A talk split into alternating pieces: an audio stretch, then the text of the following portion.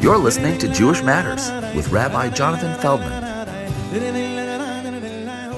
evening and welcome to Exodus Unveiled. We are on part seven, which is Parsha Truma.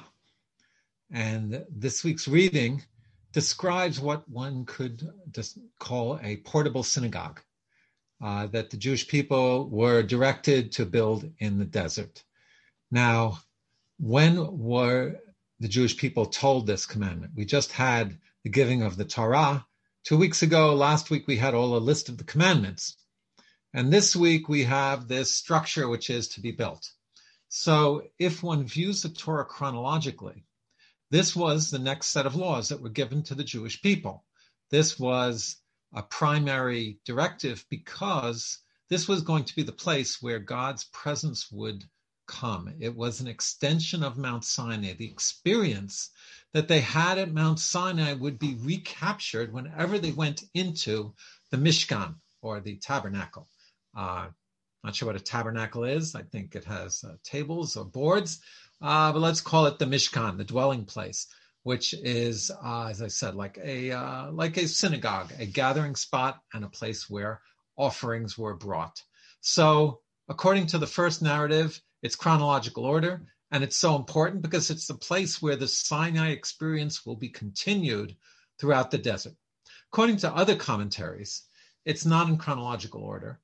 And the original plan is that God's presence would be everywhere. God's presence would be felt throughout the entire world. After Mount Sinai, it would be open and revealed and accessible. But after the sin of the golden calf, which we'll talk about in a couple of weeks, uh, there was a pulling back of God's presence in the world. And so instead of it being all pervasive, it, God gave them this location, this locus to come to to experience a divine encounter. So those are the two outlooks. Now, uh, the beginning of the parsha has some when it introduces uh, the building of it, at first it talks about that the all the materials will come from the people. In fact, truma means a uh, it's a gift which is set aside, and um, it means to to apportion from one's belongings, and uh, and to sanctify to give it to God. So there's uh, some of the language is very unusual. And if we look at it, we'll get a deeper insight into the Jewish view on giving and on charity and on dedication to the Almighty. So first it says, take from me truma, tikhu li truma. Now normally it should be give to me, not take for me. Uh, where is it being taken from? So simple understanding is from what they'd already set aside. But what it really means is that by giving, we really take. By giving, we really get something. And especially in this case, God doesn't need the Jewish people to give to him. Uh, so really, it was for the Jewish people. So in the act of giving, in the act of charity, it's oneself who becomes enriched. And then it says, anyone who dedicates their heart, Arshe Yidveno Libo, and there was three uh, categories of giving that were done. Uh, the first two uh, were silver, special silver donations, uh, silver for the sockets, and the middle category was silver for the communal sacrifices which would begin to be brought in this uh, temple. And that later in Jewish history translate to the half shekel. Uh, last Shabbat we read Parshat Shekalim. Right before Purim, there's a custom to take a half shekel, which in the States we used to take a half dollar coin, set it aside and give it to charity. And the offerings brought in the temple were brought, one of them was brought on behalf of the entire Jewish people. So everyone gave a little bit. And the third category were all of the uh, all of the raw materials that were needed to build this structure, and it was quite ornate. Gold, um, even red wool in the ancient world, and purple wool was a very big luxury. Uh, there were precious stones embedded in the high priest's uh, breastplate. Uh, lots of silver as well. Uh, beautiful embroidery. So all of this was given voluntarily. And that was a sliding scale. Everyone would give according to their heart and according to their ability. And uh, what is extraordinary, if you think about it, is that the Jewish people just left Egypt. And we're told that when they left Egypt, they were given the riches of Egypt. So here they are, they were slaves for decades, for generations. They finally are free. They're not just free, but they're rich. They struck it rich and they take all of this wealth and they give it back to the Almighty. That's really dedication, and um, was part of the connection of the Jewish people also being their side of the covenant that we spoke about last week. And it says, Make for me this sanctuary, and I will dwell amongst them. V'shachanti betocham.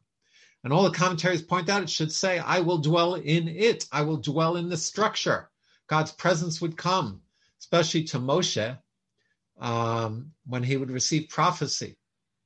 And uh, but it says, "I will dwell within them," because once again, the purpose wasn't for God have a, to have a place for God's presence to make itself revealed in this world. It was that God should uh, dwell within each and every one of the Jewish people, that the experience of this place should transform every Jew and they should internalize that experience and find the godliness within themselves, wake up the godliness within themselves, and bring God into their lives. That was the goal of it.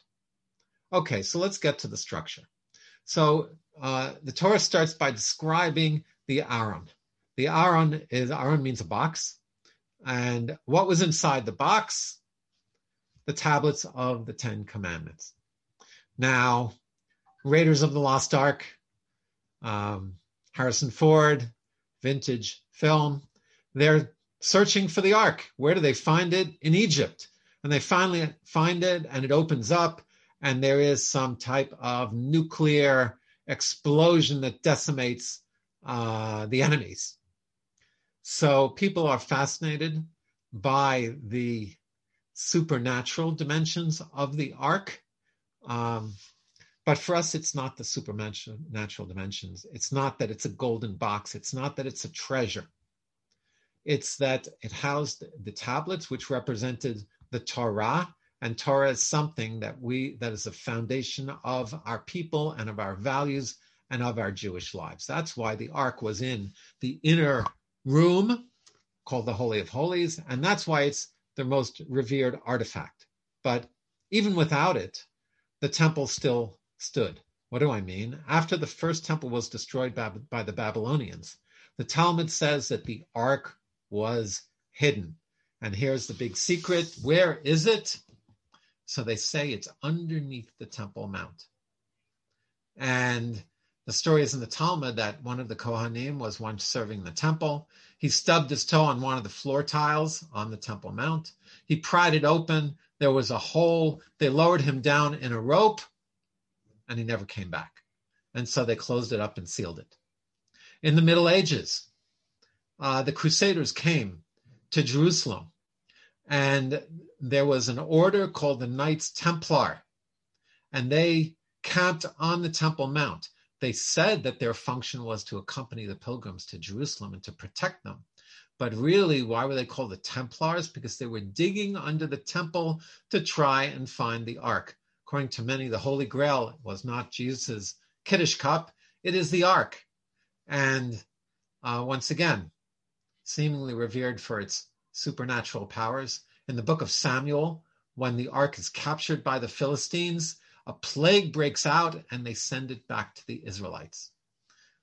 So uh, it's under the Temple Mount. What does that mean?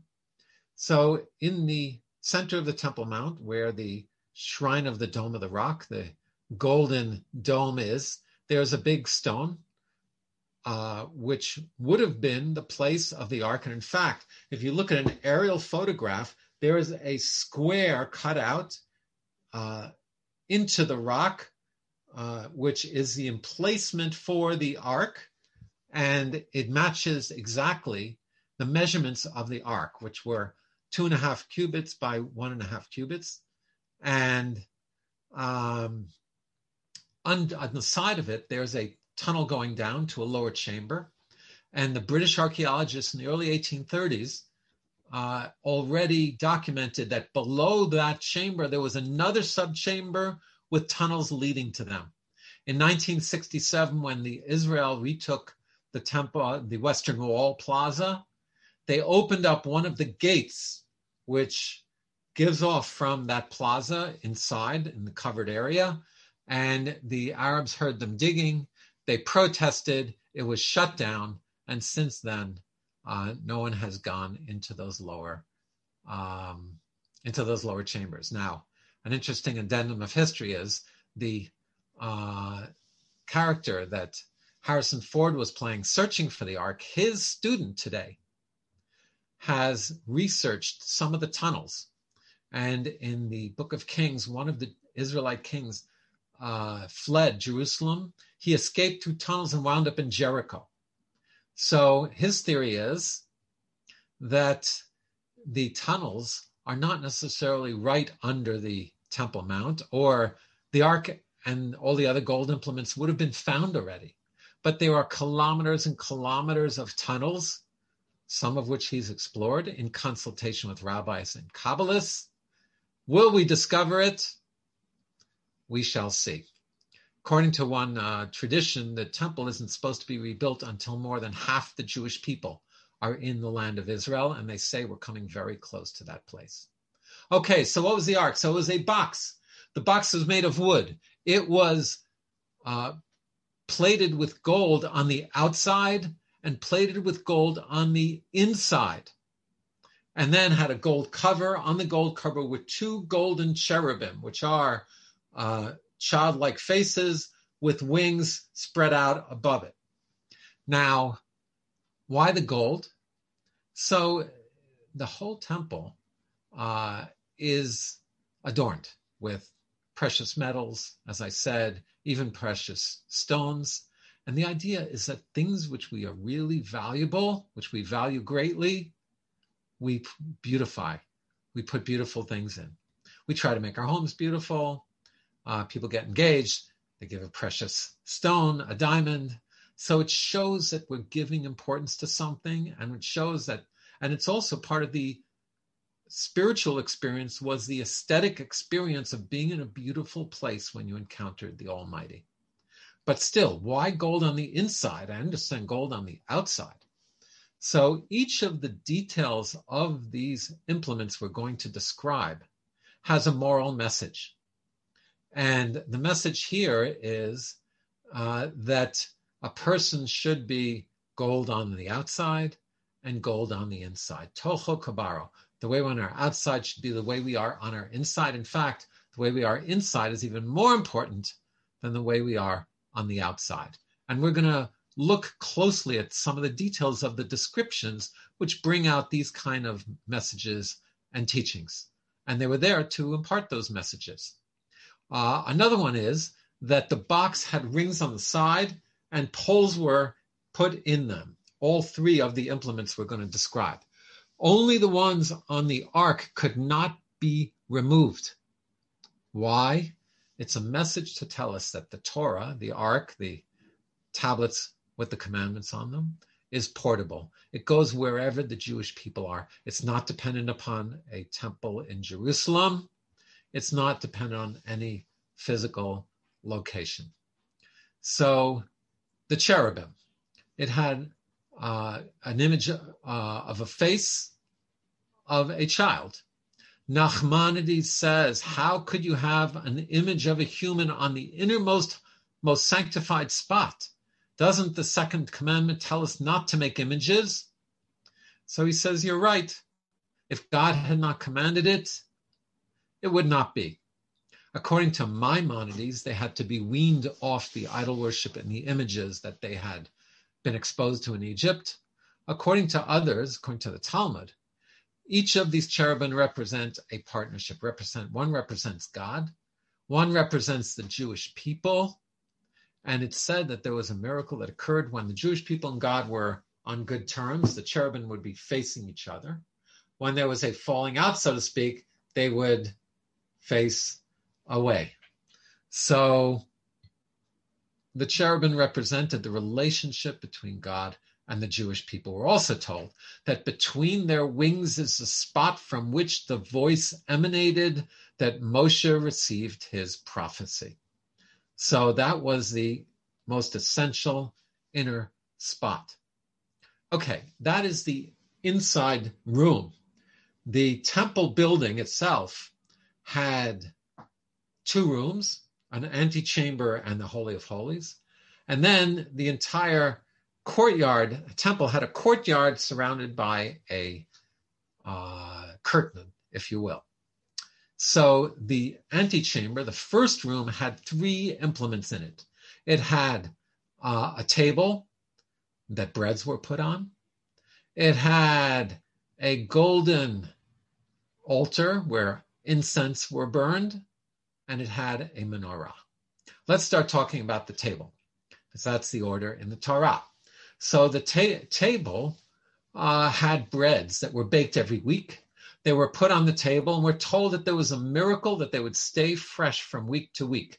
Erev Shabbat, they would be replaced, and the Kohanim would eat the breads, and they were still fresh after a week. And no, not because they were full of chemicals like Wonder Bread. It was true Wonder Bread. It was called Lechem Apanim, the face bread. Uh, different reasons given. They were baked with a uh, according to some, in a mold that had a kind of a flat side and they were semicircled. So that was kind of the face, it was at the front. And each of these uh, three implements represented a different institution in the Jewish people and a different dimension of national life. The table represented uh, prosperity, material wealth being sustained. The branch of government that brought that to the Jewish people was the king. So the shulchan represents, the table represents material uh, sustenance. The menorah, which is light, represents Torah, right? Light is the most spiritual element that we can see but we can't touch. The Torah represent the uh, menorah represents light, and the altar with incense represents the Kohanim, the priests who served God and brought offerings to God. And it represents for us to off, bring offerings of ourselves, of our lives to the Almighty. Prayer being the one that substituted the offerings in the temple. So let's talk about the, uh, the menorah now. How is the menorah of the Mishkan different than the menorah on Hanukkah? So Amar menorah has how many branches? Eight or nine with the shamas. The one in the temple had how many? Seven branches. And the seven branches uh, came up in six on the sides and one center one. And seven, of course, is the number of spiritual completion, uh, of sanctifying the physical, six days of the week, and then Shabbat and interestingly, the eternal light, which we have in our synagogues today over the ark, wasn't over the ark, it was on the menorah. And it wasn't the central light, according to most, it was the second to left light. And those two lights, every day miraculously, instead of burning 12 hours, which is the amount of oil that was put on them, and they were lit in the evening, it would continue burning through through the next day for 24 hours. So interesting that uh, the menorah back then also had a miracle where the light was extended, but different from ours. Sephardim called the, the Hanukkah one a Chanukiah, not a menorah. And according to some, one is not supposed to have the seven branched menorah in a synagogue because we don't want people to think the synagogue is actually the temple. Uh, the temple will be rebuilt in Jerusalem. Um, one of the reasons that the Reform movement named their synagogues temples is because they didn't want to be focused on Jerusalem. They wanted to be focused on Paris or Berlin and showed that they were loyal citizens of those countries. So they said, even though the rabbis call a synagogue a mikdash me'at, a mini sanctuary, a mini temple, but we make careful, we're careful to point out that it's not the actual temple.